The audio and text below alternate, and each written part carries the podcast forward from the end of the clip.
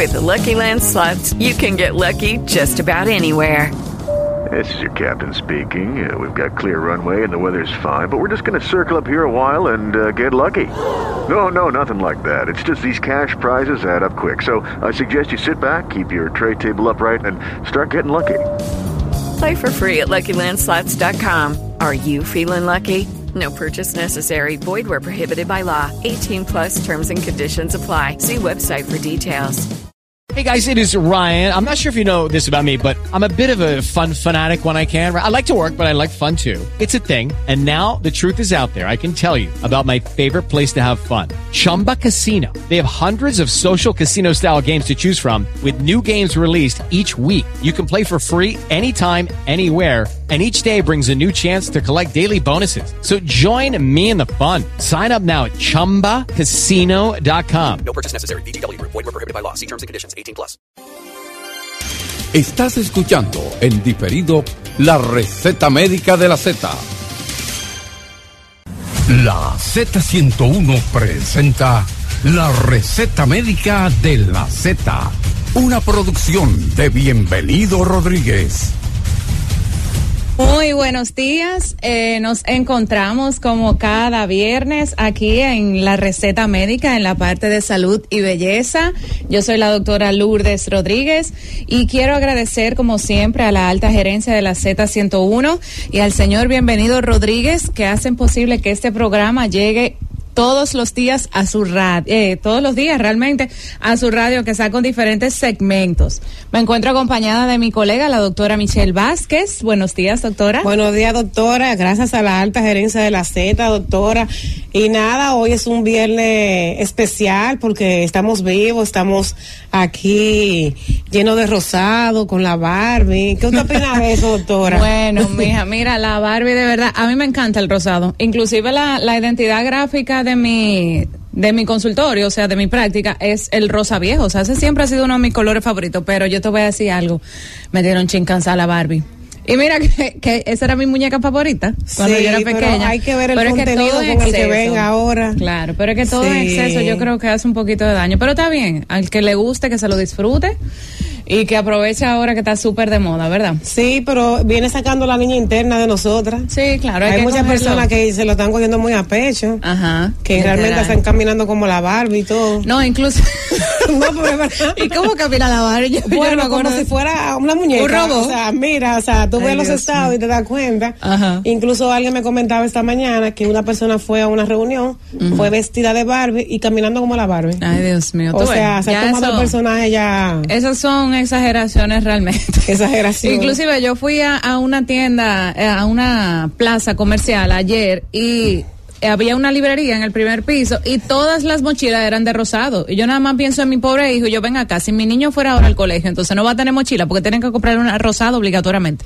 Porque era tendencia. Así mismo. Bueno, en el día de hoy, para no apartarnos mucho de, de la central, eh, vamos a tratar un tema súper interesante que lo vamos a dividir en dos vertientes. Eh, vamos a hablar un poco de ¿Qué condiciones tiene que tener un paciente para someterse a una cirugía electiva, principalmente lo que es una cirugía plástica, que es mi área? Y también vamos a tratar en el seg segundo segmento del programa lo que es eh, el soporte nutricional en el pre y en el posoperatorio de una cirugía electiva. La doctora Michelle va a estar tratando esta parte y yo trato la primera. Entonces, mira, Michelle, tú sabes que lo más importante cuando una paciente desea someterse a, cualquier tipo de procedimiento de cirugía plástica, por más pequeño o por grande que sea, lo primero que la paciente debe de tener es estabilidad emocional. Cuando yo digo estabilidad emocional, o sea, tú tienes que si tú sabes, un ejemplo, que tú sufres de algún tipo de trastorno de depresión o de algún tipo de trastorno de bipolaridad o algo relacionado a la psiquiatría, eh, es bueno que la paciente esté estable completamente. Porque de esto va a depender mucho lo que son eh, los resultados, de cómo la paciente va a percibir sus resultados y de qué también va a llevar su posoperatorio. Que o es, sea, que eso sería una, podría ser una contraindicación. Sí, claro que sí. Okay. O sea, si una paciente, por ejemplo, tiene una enfermedad psiquiátrica, lo que nos, normalmente nosotros hacemos es o que la enviamos al psicólogo o que le enviamos directamente ya al psiquiatra. Y si uno de estos especialistas me contraindica la cirugía, pues entonces la cirugía no va lamentablemente. Porque, eh, como te digo, la paciente tiene que estar estable en todo el sentido de la palabra. Inclusive la palabra salud incluye la parte psicológica también. Y tú sabes que someterte a cualquier tipo de cirugía eh, te lleva a una inestabilidad. O sea, primero porque tú no estás cumpliendo con tus... Eh, con tus cotidianidades, o sea, con, con las cosas que tú haces normalmente. Tú no tienes los primeros días movilidad eh, igual que como tienes siempre, movilidad corporal. Eh, tú dependes de una persona que te ayude, muchas veces hasta ir al baño, hasta que ya tú te sientas un poquito más alentada, más recuperada. Entonces, si tú no tienes tu sanidad mental al día, pues todo esto te puede afectar más de lo que le afectaría tal vez a un paciente normal. O sea que necesitamos cuidados especiales para el posquirúrgico y el prequirúrgico. Sí, claro que sí, porque como te digo, o sea, yo siempre le, le explico a la paciente que cuando llegan a mi consulta y se deciden que se van a operar, esto es como si fuera un matrimonio. Esto es 50-50. Yo doy el 50 mío, tú das el 50 tuyo. ¿En qué sentido? Yo hago todo lo posible para que la cirugía sea lo más segura posible. Y también doy todo lo mejor de mí para llegar a los resultados más satisfactorios en el procedimiento. Pero cuando termina la cirugía y yo te doy de alta, ahí entra el 50% tuyo. Tú te vas a tu casa, obviamente yo no tengo una cámara donde yo te puedo ver 24 horas eh, todos los días para ver si tú estás llevando tu posoperatorio, te está llevando de las indicaciones que se te pasaron, entonces tú tienes que ser sincera contigo misma. Y por ejemplo, si a ti te dijeron, mira, tienes que tomarte este antibiótico, tienes que tomarte este antiinflamatorio, tú no puedes no tomártelo y llegar a mi consulta y decir que tú tienes una infección porque no se te porque el antibiótico no te funcionó cuando tú sabes que no te lo tomaste. Por una, decirte una un ejemplo. pregunta, doctora. ¿Qué indicaciones usted tiene o parámetros prequirúrgicos para la paciente? Usted dice, bueno, eh, la paciente debe de llevar esos cuidados prequirúrgicos o tiene esas esos parámetros que tiene que llevar. Mira, ¿Cuáles serían? Eh, lo que pasa es que nosotros lo dividimos en dos. Lo dividimos en el prequirúrgico y postquirúrgico, antes y después de cirugía. Vamos a comenzar con el antes, obviamente.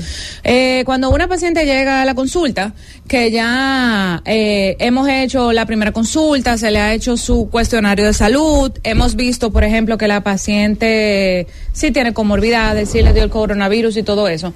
Entre las comorbidades que yo en mi caso particular, porque cada médico es diferente, y por eso siempre digo que no lo que yo diga es la verdad absoluta, porque otro médico puede tener su manera de manejarse y también está bien. Su ¿entiendes? protocolo y su manera. Así mismo, cada quien tiene su protocolo. Yo en mi protocolo, eh, por ejemplo, yo no acepto pacientes con comorbidades que sean autoinmunes, con enfermedades autoinmunes, dígase lupus, eh, HIV, ese tipo de enfermedades así, porque yo no sé cómo la paciente realmente me va a reaccionar en el posoperatorio. Son enfermedades muy traicioneras eh, y son muy difíciles de controlar. A diferencia, por ejemplo, como si fuera la hipertensión, que la hipertensión, la paciente si está medicada y está controlada y el cardiólogo me libera la cirugía, no veo ningún inconveniente por el que la paciente no pudiera, no pudiese someterse al procedimiento. Esa es una, no acepto eh, enfermedades autoinmunes. Otra, los niveles de hemoglobina. Súper, súper importante. Esas son cosas que nosotros como cirujanos no podemos traicionar ah, en nuestros principios. ¿Por qué? La hemoglobina, o sea, eh, en el posoperatorio es fundamental, tanto en el transoperatorio, obviamente, como en el posoperatorio más que nunca. ¿Por qué? Porque unos niveles bajos de hemoglobina, primero, me pueden llevar a transfusión de sangre. No es que la transfusión de sangre no pueda pasar después de una cirugía, Claro. pero tenemos que tratar de evitarla porque se considera un tipo de complicación. Aunque sea una complicación que tiene solución, eh, porque sangre se repone con sangre, no hay más nada. Eh, pero tenemos siempre que tratar de evitarla porque una transfusión de sangre puede traerme sus complicaciones también. Exacto. Como rechazo de la sangre, un sinnúmero de cosas que tenemos que tratar de evitar. Esa es una. También la, los niveles de hemoglobina interfieren bastante en lo que es la cicatrización. Una hemoglobina baja no va a dejar que la paciente me cicatrice de, la, de igual manera. Aparte de que una paciente que perdió mucha sangre durante una cirugía y ya entró con unos niveles bajos de hemoglobina, en el posoperatorio, imagínate cómo ella va a estar.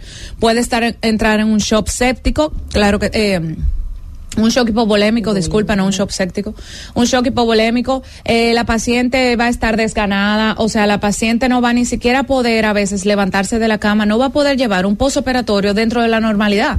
¿Y qué es lo que yo tengo que hacer? Yo siempre tengo que tratar de controlar todo para que esté lo más, eh, lo más, en el nivel más bajo de complicaciones. Claro, y hablando de eso, como es una cirugía eh, electiva, para que podamos entender, una cirugía electiva es una cirugía que programa, no una cirugía de emergencia, y por eso es que la doctora habla de que debe ser en, lo- en los valores óptimos, porque ya cuando una cirugía no electiva, Claro. que es de emergencia, ya uno tiene que reponer como fuera No, y, y claro. trabajar como sea. Eso mismo, o sea, por ejemplo, no es lo mismo un paciente que estaba haciendo cualquier cosa en la calle, tuvo un accidente y tenemos que someterlo a una cirugía rápida eh, y cuando se le, claro, un politraumatizado, cuando se le hace, por ejemplo, el hemograma, salen los niveles de hemoglobina bajo, bueno, tú le transfundes sangre antes de entrar a la cirugía porque tenemos que resolver rápido. hay que hay que ir para allá. Claro, pero en una cirugía plástica no es así. O sea, inclusive, aunque las pacientes se trasladen desde el exterior, ya sea desde otro país o desde fuera de la ciudad de Santo Domingo,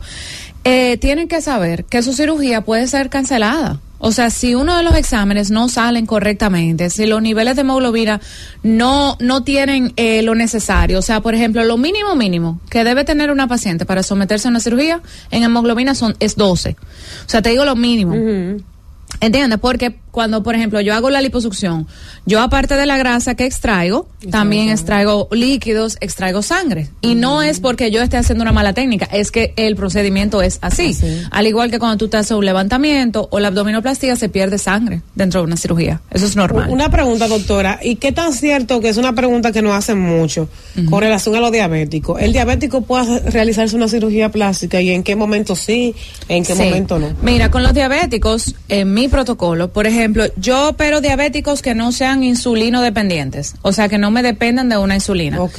Solamente los diabéticos que tomen hipoglucemiantes orales, o sea, pastillas, para que las personas me entiendan, y que estén controlados con una liberación de endocrinología.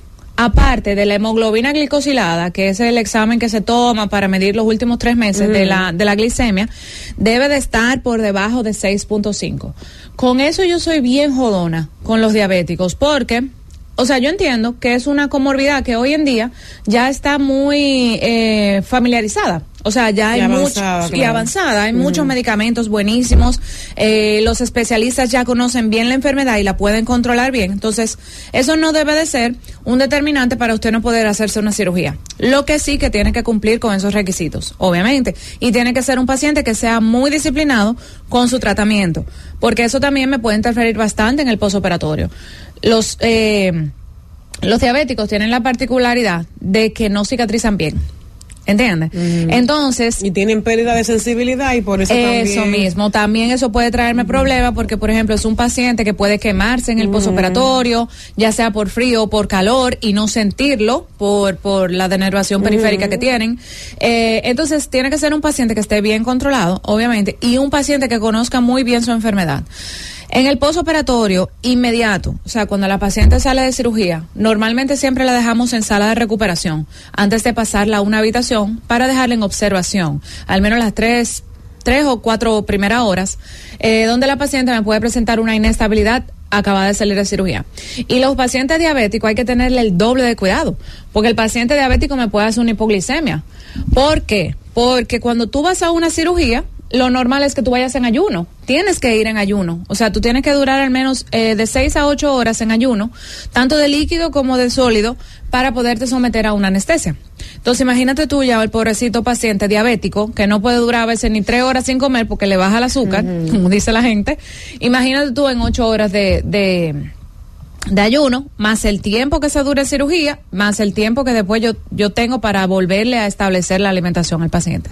Entonces hay que tener mucho cuidado con los diabéticos, pero sí, los que no son insulino dependientes se pueden operar. Con relación a eso, al tiempo que se deja en ayuno el paciente, eh, ¿qué, qué mito o, o qué usted ha encontrado en ese sentido de que los pacientes le digan, no, yo no he comido, pero yo me bebí una leche y esté al punto de operarse y no, un no, juguito, un se juguito. cancela, no, se cancela. Pero Porque ¿qué oye, tan ¿qué es lo que frecuente pasa? es? ¿Qué tan frecuente es? Mira, El paciente, obviamente, tú tienes que hablarle mucho y tú tienes que decirle el por qué. O sea, tú tienes que explicarle, mira, tú no puedes comer esto y no sé qué, y decirle, se te puede cancelar tu cirugía. Pero eso pasa con mucha frecuencia. O sea, pacientes que, por ejemplo, ocultan, los anestesiólogos son expertos en sacarle la información al paciente, porque ellos le preguntan, ¿tú comiste? No, y después a los 20 minutos le preguntan, ven acá, eh, eh, ¿y la última galletita, qué hora tú te la comiste? Y, ah, no, sí, esta mañana. ¿Entienden? Entonces recuerden que al final del día, obviamente, es su salud.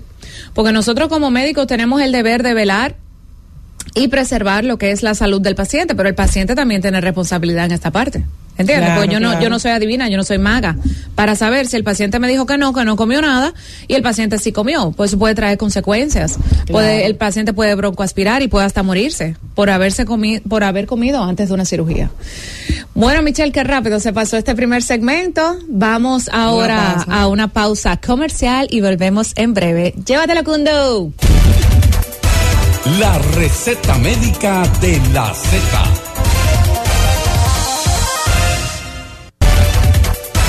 Y ahora continuamos con la receta médica de la Z. Bueno, y aquí estamos de vuelta en la receta médica Salud y Belleza, hablando sobre los requisitos que tiene que tener una paciente para someterse a una cirugía electiva. Doctora Michelle. Si tienen alguna duda, pueden llamarnos al 809-732-0101 y llamadas internacionales 855-221-0101. Doctora, tengo algunas dudas. Eh, ¿Existe algún reglamento con relación a, estábamos hablando de la hemoglobina, y es bueno que la gente sepa que la hemoglobina baja es una anemia, un tipo de anemia.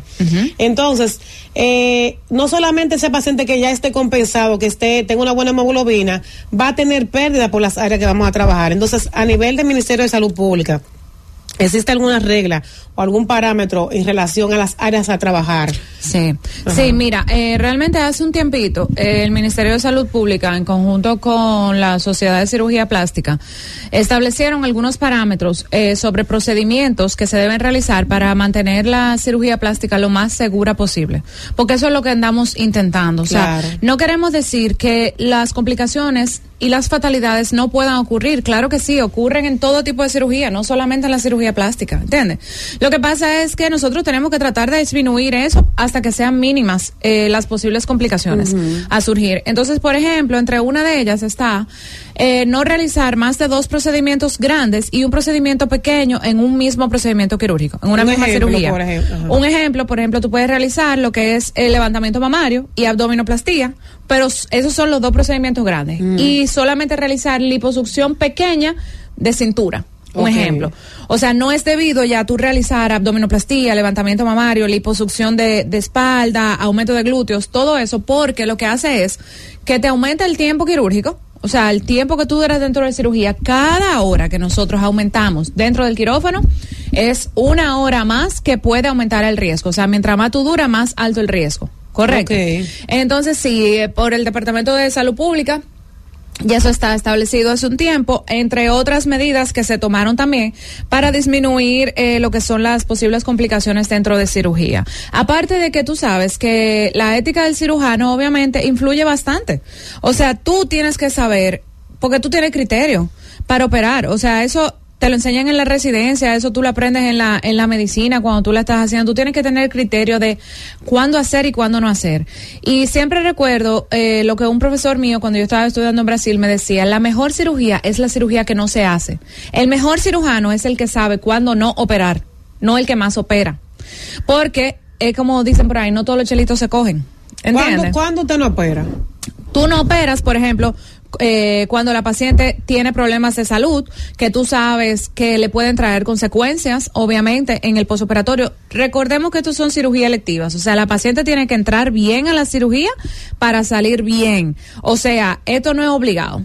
Esto no es algo de emergencia, esto no es que yo tengo que hacerlo porque si no me va a dar un infarto y me puedo... No, no, no. Esto es algo que nosotros elegimos hacerlo. Entonces, para hacerlo tenemos que hacerlo en el momento correcto. Y también que la paciente tenga alguna inestabilidad psicológica o psiquiátrica que no le permita llevar a cabo su procedimiento de cirugía o tanto en el postoperatorio como en el preoperatorio. Hay algunas pacientes, por ejemplo, que no quieren realizarse todos los exámenes preoperatorios porque ellas entienden que no lo necesitan. Entonces ya tú sabes que eso es una paciente que te puede traer problemas en el posoperatorio porque no sigue los requisitos necesarios antes de la cirugía, imagínate después. Sí. ¿Entiendes? Entonces, también otra cosa importante que las pacientes tienen que tener para someterse a, un, a una cirugía es una red de apoyo. Una red de apoyo ya sea familiar o de amigos o con una casa de recuperación, alguien que se vaya a encargar de ayudarla en el posoperatorio. Porque, aunque tú te sientas que tú eres una persona independiente, que puedes con todo, que tú eres super mujer, no sé qué, con una cirugía aparece siempre la vulnerabilidad de la persona, porque tú vas a necesitar ayuda. O sea, tú necesitas ayuda hasta para que te cocinen, tú necesitas ayuda para que te ayuden a moverte, ese tipo de cosas. Entonces, bien importante, cuando ya decidas que te vas a operar, tienes que buscar tu red de apoyo. Sí, muy, muy importante eso. Sí. Y entonces, doctora, aprovechando que usted es una experta en la parte de la alimentación, yo quiero también que toquemos un poco sobre lo que es eh, El manejo nutricional. el manejo nutricional. O sea, por ejemplo, ¿qué la paciente puede hacer antes de su cirugía, principalmente para estar en salud, para así someterse a un procedimiento eh, en el cual ella va a perder un poco de sangre, en el cual ella va a estar inestable en el postoperatorio, por ejemplo, ¿qué, qué, qué ella puede agregar a la alimentación? A mí me encanta, eh, por ejemplo, para establecer un poco más la hemoglobina, yo le digo a las pacientes, mira, tú tienes que comer muchas, muchos alimentos que contengan hierro. Me encantan lo que son los jugos de ají morrones rojos, yo les digo siempre la misma receta, ají morrón rojo con guayaba, eh, porque me sube también las plaquetas, me sube la hemoglobina y ese tipo de cosas. ¿Tú puedes dar algunos tips? Sí, claro. Está el manejo perioperatorio, que es el manejo antes de la cirugía, y como lo dijo la doctora, es una cirugía electiva. La cirugía electiva es una cirugía programada, y ese acompañamiento nutricional o soporte nutricional se realiza de 7 a 10 días mínimo antes de la cirugía, previa a la cirugía. ¿Y qué yo tengo que valorar? Bueno, tengo que valorar el aporte nutricional, tanto proteico como de los oligoelementos y de los de las megadosis de vitamina C. Eh, muy importante para Eh, la vamos a to- cicatrización. A, tomar una llamadita, un minuto. Hola, buenas, Z101. Ok, puede volver a llamar, que se cayó. Hay otra. Mm, no, No. puede seguir. Ok. Es muy importante tener en cuenta que para nosotros poder tener una buena eh, cirugía o un buen postquirúrgico, tenemos que tener valores de hemoglobina eh, regular. Podemos tener valores de hemoglobina normales, pero tenemos podemos tener una ferropenia. ¿Qué es una ferropenia? Es no es una anemia, pero sí es una deficiencia de hierro y por ahí que comienza. Cuando vamos a los depósitos de hierro están vacíos y luego lo vemos reflejado en el laboratorio. Entonces ese paciente lo, lo regular es para que tome y llene esos depósitos es ponérselo intravenoso. Déjame decirte, ah, sí, eso interesantísimo, pero también es bueno que tú digas que no todas las anemias son a base de hierro. No, a eso voy. Porque- ah, ok, excelente, está bien. Entonces, si te anemia me- megaloblástica, por eh, anemia por falta de, de, de lo que es ácido fólico o por falta de B12, hay que identificar el tipo de anemia. También, señores, no solamente llevarnos de los laboratorios, sino de la sintomatología del paciente. Hay pacientes con problemas gástricos que me llegan con la B12 en la nube altísima y yo sé que por el factor intrínseco, porque tiene hipocloridia, el paciente no es verdad que está, está absorbiendo esa B12 y yo me doy cuenta por la sintomatología que en verdad la tiene baja. Entonces, ¿qué yo hago? Yo suplo la B12, eh, la suplo intravenosa o intramuscular, suplo el hierro, se le dan varias terapias al paciente dependiendo de la necesidad que tenga y a lo que va a ser expuesto, porque no es lo mismo Lucky Land Casino asking people what's the weirdest place you've gotten lucky? Lucky? In line at the deli, I guess? Aha, in my dentist's office. More than once, actually. Do I have to say? Yes, you do. In the car before my kids' PTA meeting. Really? Yes. Excuse me, what's the weirdest place you've gotten lucky? I never win and tell. Well, there you have it. You can get lucky anywhere playing at LuckyLandSlots.com. Play for free right now. Are you feeling lucky? No purchase necessary. Void where prohibited by law. 18 plus. Terms and conditions apply. See website for details. que le hagamos una cirugía mayor o una cirugía menor al paciente, Sí, claro. el riesgo que tenga de sangrado. Todo eso hay que tomarlo en cuenta. El requerimiento eh, diario del paciente nutricional en un paciente que tiene déficit, porque hay desnutrición leve, moderada y severa. Si el paciente está eunutrido, o sea, está bien nutrido, el paciente tú le puedes dar ciertas megadosis de vitamina C para subir la- lo que son los antioxidantes y lo que es la cicatrización. O sea que la sueroterapia antes de cirugía Antes, es una buena idea. Es igual que los masajes postquirúrgicos.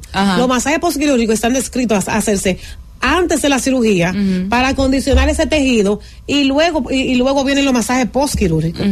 Entonces, ya cuando un paciente tenemos valorado que le estamos supliendo o poniendo en los requerimientos adecuados lo que es el hierro, lo que es la vitamina B12, lo que son las proteínas, aumenta el requerimiento de la proteína. Eh, eh, y más porque cuando pasamos por un proceso quirúrgico entramos en un hipercatabolismo, o sea, tenemos mayor requerimiento. Entonces ahí vamos a necesitar mayor ingesta de proteína, de zinc, donde lo encontramos en las carnes, en el huevo, señores. Quiero que tomen Ay, ay, ay, atención ay. con el Vamos a huevo, desmontar un santo ahora mismo. Señores, el huevo es muy importante para la mujer embarazada. No, y la en el acesariada, también, claro. La mujer en postquirúrgico, la, el, el- la paciente que se le acaba de, de, de extraer un- una, un- una pieza dental. Claro. O sea, el huevo es proteína, señor, y cicatriz, ayuda a la cicatrización. Es un mito que el huevo no se puede comer. También otro mito, que la carne de cerdo, ¿por qué la carne de cerdo no se debe comer los primeros días? Por el miedo a la contaminación, pero no porque pudra. Claro. ¿Entiendes? Mira, en cuanto al huevo, yo puedo aportar que tú sabes que el huevo es súper rico en albúmina. Claro. Y la albúmina es una proteína esencial para la cicatrización. Tenemos una llamadita. Vamos. Sí. Hola. Z101. Hola. Sí. Buenos Con días. frecuencia, buenos días, con frecuencia las personas vienen de fuera a hacerse su cirugía y le dicen que la recuperación va a ser más antes. Entonces ya se van y, y a integrarse al trabajo y por eso se complican, yo pienso, gracias. Ah, sí, sí, muy buen aporte realmente que la señora acaba de hacer. Cuando las pacientes vienen del exterior a someterse a una Sí. cirugía, usted siempre tiene que planificar el tiempo de su posoperatorio porque esto entra dentro del matrimonio también, Claro. dentro de la recuperación. Usted no puede venir a hacerse una cirugía grande y querer irse a coger un avión, a reintegrarse a su trabajo a los siete días. Eso es imposible, o sea, humanamente no es posible. Primero porque hay un protocolo de los días en que se puede retirar los puntos y la recuperación que la paciente necesita. Vamos a tomar otra llamada. Buenos días. Buenos días, bendiciones para ustedes. Amén, igual. Oye, una pregunta. Yo me he hecho todo tipo de análisis y estoy en bajo peso, pero que yo me he hecho prueba de la diabetes, pero no soy diabética. Ajá. y yo no aumento de peso, como bien y hago ejercicio. Entonces me indicaron una pastilla que es para oxigenación del cerebro, que cuando uno se la toma como que le baja un poquito la presión. Yo me la tomo después del desayuno, pero no sé por qué hace eso. Lo primero es que hay que ver qué pastilla que a usted le están dando, si es que usted la necesita. Y no podemos darle información sin saber qué pastilla es. Y con relación a lo del peso, hay que ver realmente si usted está en su peso adecuado o usted lo que tiene que aumentar es masa muscular. Correcto. Entonces hay que valorarla. Hay que valorarla, sí. Vamos a tomar otra llamada. Hola, buenos días. Hola, buenos días, bendiciones, es maravilloso. Amén, gracias. Doctora, eh, yo soy una de las personas que encanta demasiado de huevo. Ya a veces tengo miedo tanto comer huevo, porque tengo miedo, eh, porque me gusta mucho, mucho. Pero entonces, ¿qué usted quiere decir con que eh, es rico, como quien dice, en albúmina? ¿Qué quiere decir eso? La albúmina es una proteína que el huevo tiene, que nos ayuda bastante con lo que es la cicatrización y con el aporte nutricional que el huevo da. Pero también eh, vamos a tomar esa idea para tomar otra pregunta para responderle sobre el exceso de consumo de huevo también. Hola, buenos días. Sí, buenos días. ¿Sí? Yo quiero saber, un levantamiento de busto a una persona joven, digo joven relativamente, que no tampoco ha tenido hijos ni nada por el estilo, Para hacer ese levantamiento, ¿tienen que ponerle silicona en esa cosa? O, o dentro de su mismo cosa que tienen, con eso mismo se hace? Eh, mire, ¿Tienen que todo... algo? Ujú. Muchas gracias por su aporte. Le respondo ahora mismo. Mire, eh, todo va a depender, obviamente, de la indicación que la paciente tenga. No para hacer el levantamiento mamario se necesita siempre poner implantes. Eso es otro mito también. Eh, si la paciente tiene tejido en los senos suficientes para hacer el levantamiento por sí solo, lo podemos levantar por sí solo sin tener que utilizar implantes. Eh, doctora, vamos a responder lo que es el exceso Sí, de huevo. Mira, hay, hay mucho mito con el huevo. El huevo, eh, cómo tú lo preparas, está en la diferencia. Si usted lo, lo, lo prepara sin grasa, a hervido, al vapor o a la plancha, el huevo usted puede comer la cantidad que sea, al menos que usted sea alérgica a la- al huevo. ¿Entiende? Está dementido que el huevo produce colesterol. Incluso hay estudios que, el, que en algunos pacientes sube, pero muy mínimo el colesterol. O sea, el huevo no me sube el LDL, ni los triglicéridos, ni nada. ¿Qué me lo sube?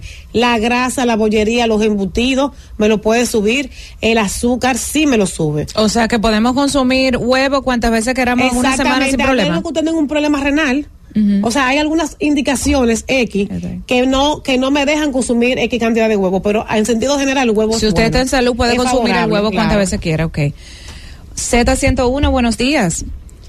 ¿Aló? Sí, hola. Buenas. ¿Aló?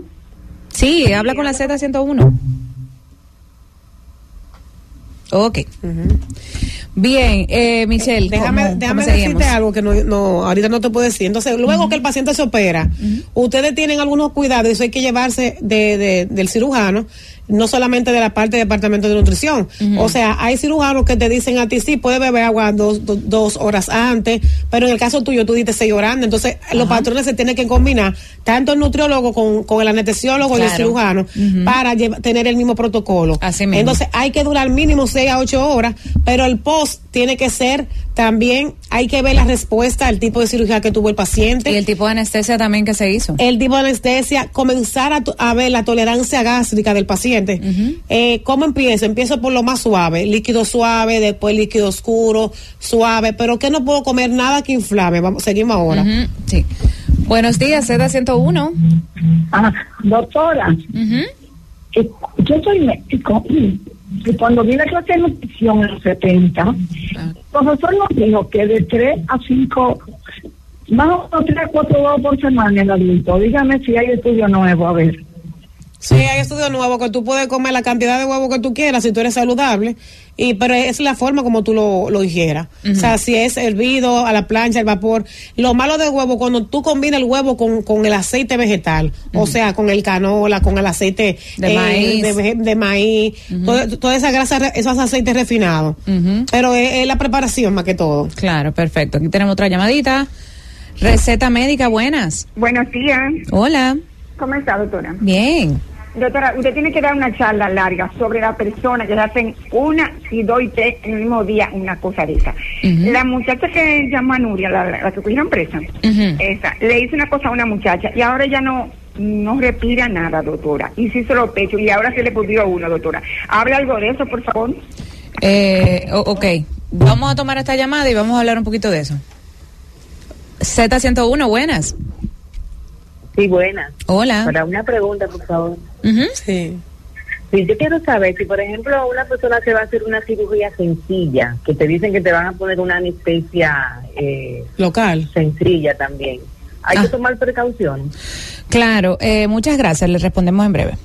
Mire, realmente eh, me encantó eso, porque no existe cirugía sencilla. Toda cirugía, por menor que sea, puede traer sus complicaciones, señor. O sea, inclusive hasta quitar una verruguita con anestesia local en un que, hay consultorio. que ver lo que haya más sencillo. Claro, sí, no, pero es que te digo, sencillo puede ser remover una verruga, verruga. en un consultorio, ¿entiendes? Con anestesia local, pero hasta eso puede traer sus posibles complicaciones. Entonces, cualquier tipo de procedimiento que usted se vaya a realizar, primero tiene que informarse bien sobre qué es lo que se le va a hacer, el tipo de anestesia que se va a utilizar. Tiene que hacerle las preguntas pertinentes a su cirujano, al anestesiólogo, en dado caso de que sea una cirugía, obviamente que se lleve a quirófano, para que usted esté enterada y aclare todas sus dudas para que no haya ningún tipo de inconveniente en cuanto a eso en la cirugía. Y toda la cirugía, por más pequeña que sea, pueden traer sus complicaciones. Entonces, no hay ninguna cirugía, como yo digo, boba. Todas las cirugías tienen su importancia. Eh, la otra señora que llamó diciendo sobre una paciente que como que se hizo una cirugía de senos. Vamos a, a la pausa brevemente y vamos a, a quedarnos ahí, Michelle. Ajá. Ok. Respondemos ahora. La receta médica de la Z.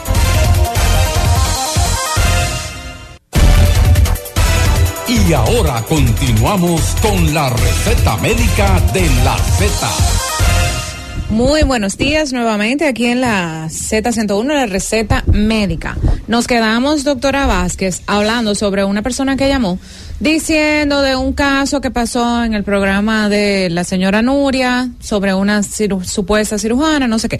Miren, lo más importante, señores, cuando ustedes se deciden por realizarse cualquier tipo de procedimiento, como siempre decimos aquí, es buscar el profesional adecuado, tanto el profesional como la clínica donde se va a operar, señores. Eso es súper importante. Yo creo que esa periodista en particular está haciendo muy buen trabajo. El Ministerio de Salud Pública también está haciendo muy buen trabajo dándole seguimiento este tipo de casos. Pero siempre digo, o sea, también el paciente tiene que hacer su investigación. o Doctora, sea, ¿y cómo el, cómo el paciente puede, para que no nos escuchen, eh, cómo el paciente puede averiguar, indagar que ese paciente, ese médico está colegiado, que ese médico está Claro. dentro de los parámetros? Porque existen, eh, hemos visto consultorios preparados y equipados con un título falso. Entonces, Claro. ¿cómo él puede? Mira, eh, una parte fácil para depurar al cirujano plástico es viendo si es parte de la SODOCIPRE, la. Sociedad Dominicana de Cirugía Plástica. ¿Por qué? Porque ya ellos se encargan de depurar valga la redundancia, al cirujano. O sea, de para tú formar parte de la sociedad, tú tienes que tener tu título de cirugía general en orden, título de cirugía plástica, medicina, todo eso. Entonces, lo primero que usted va a hacer, usted se va a entrar a sodocipre.com y usted va a buscar el nombre del cirujano con el que usted desea realizarse ese procedimiento. Segundo, obviamente usted puede preguntarle también al médico y ver los títulos, aunque hay algunos títulos falsos que son muy parecidos a lo verdadero. Pero lo principal es que sea parte de la sociedad. Vamos a tomar una llamadita. Receta médica, buenos días. Buenos días, Dios te bendiga, querida. Amén, igual. Muy agradecido de tu hermoso programa. Ay, gracias. Wow. ¿Cómo Eh, podemos ayudarle? La escucho hablando de hemoglobina y quisiera hacerle una pregunta. Mire, mi amada esposa eh, sufre de anemia. Sí. Su hemoglobina está en 8.6, muy baja, por cierto. Ajá. Entonces, yo necesito saber o alguna orientación que ella debe de hacer o qué. Ella tiene, ella ha sufrido de algún sangrado o, o ha sido así. O sufre de enfermedades. De alguna enfermedad. No, no.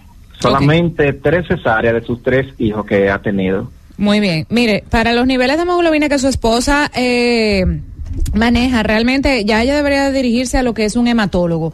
Eh, por ejemplo, porque el hematólogo, él le va a man- ella, él o ella le va a mandar a hacer exámenes un poco más especializados. Primero para ver a base de qué es la anemia de ella, si es de hierro, si es de ácido fólico, o si la paciente tiene, por ejemplo, algún tipo de trastorno de coagulación que le puede estar causando esa anemia crónica, porque no es normal usted andar con una hemoglobina de 8 por ahí. Yo diría que en el caso de ella, ella podría ser un médico general o un nutriólogo, porque ella ha tenido tres embarazos y tú sabes que en los embarazos las mujeres pierden y si no tuvo Sí. la reposición y hay que ver qué tan su sangrado eh, menstrual, qué tan abundante es. Hay que hacer un experticio porque ya como mandarlo a un hematólogo de primera base. Yo lo mando de una vez. De una vez. de una vez. No, claro, porque tú sabes, o sea, la gente se pone mucho a inventar. Sí. Ah, hacer tal cosa.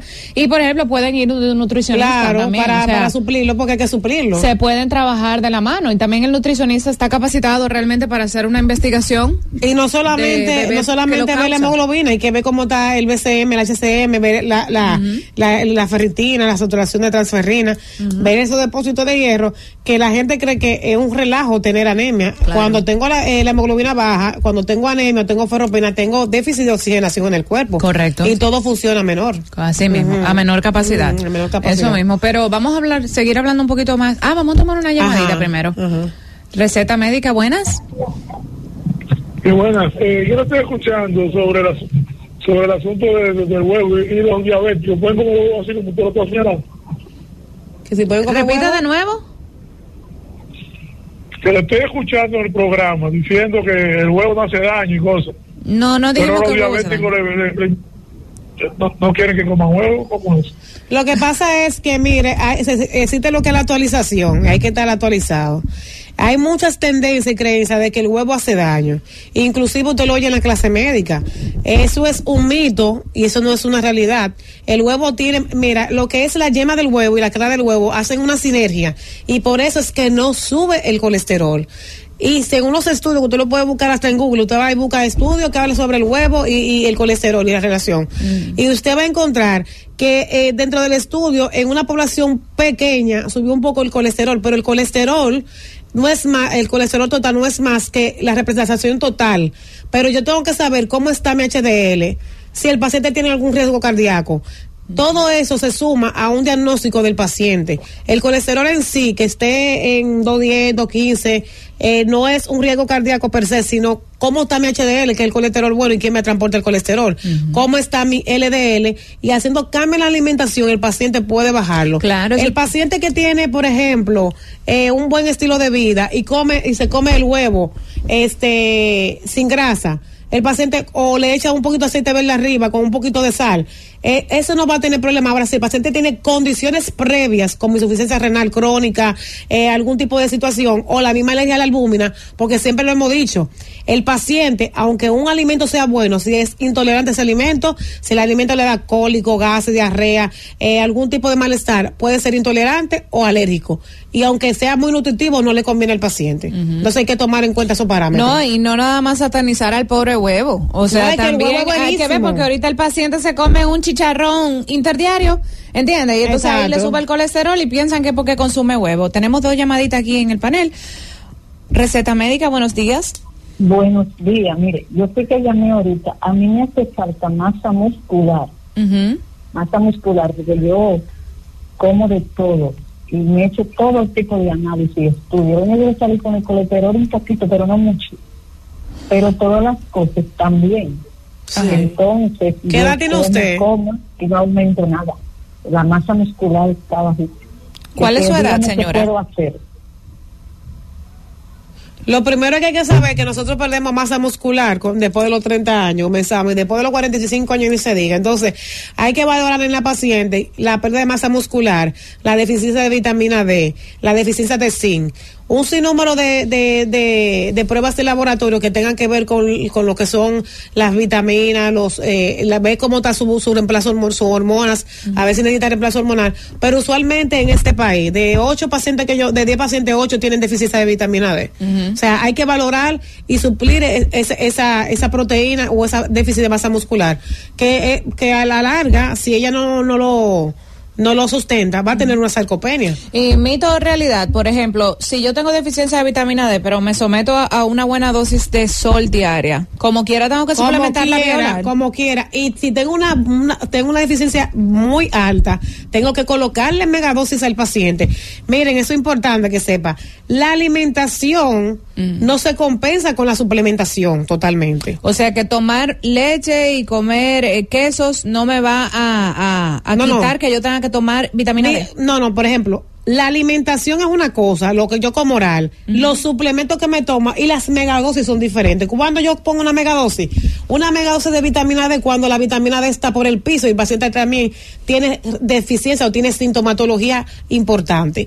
Pero yo suplemento a ese paciente con vitamina D para que el paciente no me vuelva a ca- a caer en una carencia. Es igual que el hierro. Mm. El hierro, un paciente que tiene una deficiencia de hierro importante, yo quiero someterle a una cirugía. Yo oralmente voy a durar seis meses para que esos depósitos se llenen. Ajá. Tengo que eh, eh, ausentar a ese paciente eh, a ponerse una o dos cajas de hierro dependiendo de, de lo que necesite el paciente y la condición que tenga el paciente. Pero también yo mando al paciente a comerme alimento con hierro, Sí, a- claro. rico en hierro. Ajá. O sea que no podemos abandonar una cosa de la otra. Perfecto, vamos a tomar esta llamada. Receta médica, buenas. Y buen día, doctora. Hola. Eh, para el ácido úrico alto, ¿qué se recomienda al comer y cuáles son las consecuencias de eso? Mira, el ácido úrico alto, todo lo que sea rojo, se debe de, ir retirando de la dieta. Pero también es un, eh, eh, el ácido úrico tiene un riesgo eh, a nivel cardiovascular. Entonces hay que determinar si el paciente también está teniendo algún evento cardiovascular. O sea, hay que examinarlo. Porque la gente nada más dice, "Ay, que yo tengo el ácido úrico alto. Pero se ha comprobado últimamente que el paciente cuando tiene el ácido úrico alto tiene un riesgo importante cardiovascular. Aja, o sea que una cosa puede ir de la mano de la ajá, otra. ajá. Ah, perfecto. Otra Sí. llamadita. Receta, receta médica, buenas. Y me disculpo, yo fui la persona que llamé ahorita sobre la relación al huevo, pero es para los diabéticos, yo hice la pregunta, no para el colesterol, los diabéticos. El diabético, el, mira, el huevo para el diabético es sumamente importante porque el, el diabético de por sí tie- tiene mayor pérdida de masa muscular porque a veces es inactivo, necesita su masa muscular. Es un buen aporte proteico, es uno de los mejores eh, proteínas de alto valor biológico que tenemos. Y como digo yo, es la proteína del pobre porque ¿cuánto cuesta un huevo? Claro. Usted no me puede decir a mí que no. Usted se come una malta, Eh, le dan una malta al muchacho por la mañana, le dan un bizcochito y ya desayunan al muchacho. ¿Por qué no le dan dos huevos? Y además también, ¿Entiendes? Michelle, eh, por ejemplo, los soportes proteicos que se toman, Claro. que si los ensure, que si no sé qué, todo eso también son a base de albúmina. Claro. Que el huevo tiene albúmina. Exacto. Perfecto. Lo único que uno tiene más controlado lo que es la- la- la- los carbohidratos de carbono, que son con fibra, otros sin fibra, y son más bajos. Ok. Exacto. Receta médica, buenas. Sí, buena. Sí. Oye, chica, pues una, una asesoría Ajá. con relación a la, a la cirugía estética. Sí. decir. Claro. Mi hija tiene 17 años y ella siempre fue gordita, desde niña hasta, los- se puede decir hasta los 13, por ahí. Ajá. Y ella rebajó a, ba- a base de ejercicio y, y controlar, y controlar la boca. Sí. Entonces, los pechos a ella le quedaron plácidos y los brazos. Ajá. Y ella quiere corregir eso. Ok. Yo entiendo que por supuesto ella puede estar un tiempo más. ¿Qué ustedes me dicen? Mire, eh, yo le recomiendo a ella, si ella tiene 17 años, es mejor ya que espere la mayoría de edad para someterse a esos procedimientos que realmente no son considerados tanto, o sea, pueden ser considerados un poco como reconstructivos porque si es una paciente que ha tenido una pérdida masiva de peso, obviamente... Y Vázquez, nutrióloga, médico estético, y mi teléfono es el 849-854-3078 y el consultorio 809-475-3062. Gracias por sintonizarnos. Doctora, muchísimas gracias por haber compartido en este día. Gracias a ti. Y a todos los que nos escucharon, de verdad que pasen un feliz resto de Que de tengan un feliz viernes y un viernes rosado, porque ahora eso es lo que está de moda. Barbie. chao, chao. La receta médica de la Z.